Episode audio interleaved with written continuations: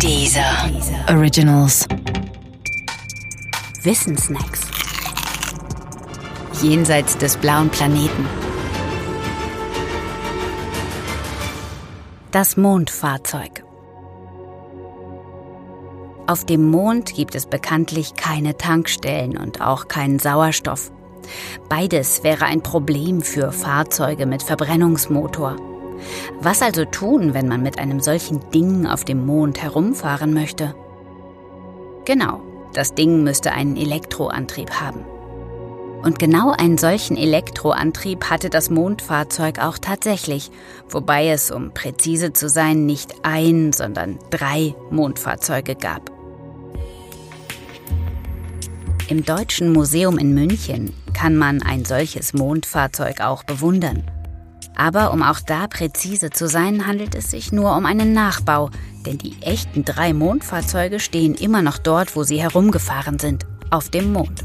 Konstruiert wurde das Fahrzeug für die Apollo-Mission 15, 16 und 17 in den Jahren 1971 und 72. Natürlich sollte es den Aktionsradius der Außeneinsätze erhöhen und es war zum Einsammeln größerer Gesteinsproben vorgesehen. Seine Nutzlast hatte man dafür auf 500 Kilogramm kalkuliert. Das klingt viel, ist es aber nicht, da allein für die Astronauten und deren Anzüge 350 Kilogramm draufgingen. Letztendlich betrug die maximale Gesteinslast nur knappe 30 Kilogramm. Doch nicht nur die Nutzlast war ein Problem, sondern auch der Transport, wenigstens der Hintransport. Es stellte sich die Frage, wie schleppt man ein Fahrzeug auf den Mond, wenn man in einer Rakete so gut wie keinen Platz hat? Auch hier verfiel man auf das Naheliegende. Das Mondfahrzeug war einfach ein Klappauto und hing zusammengeklappt an der Außenseite der Mondlandefähre. Die Astronauten mussten es auf dem Mond zusammenbauen. An einen Rücktransport war allerdings niemals gedacht worden. Dafür sind die Dinger zu schwer und da die Landegebiete der drei Apollo-Missionen zu weit auseinander lagen, musste bei jeder einzelnen Mission ein neues Fahrzeug mitgenommen werden. Und so kam es, dass jetzt auf dem Mond drei menschengemachte Einmal-E-Autos parken, die rein theoretisch gesprochen auf einer irdischen Auktion einen recht hohen Liebhaberpreis erzielen dürften. Wenn man sie denn wieder auf die Erde mitgebracht hätte.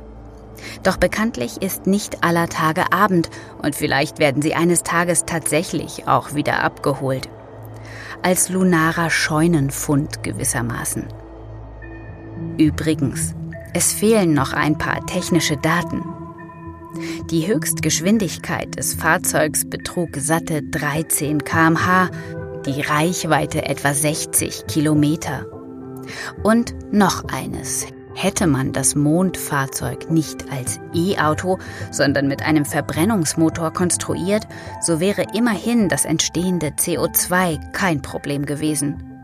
Denn der Mond hat keine Atmosphäre und kennt deshalb auch keinen Treibhauseffekt.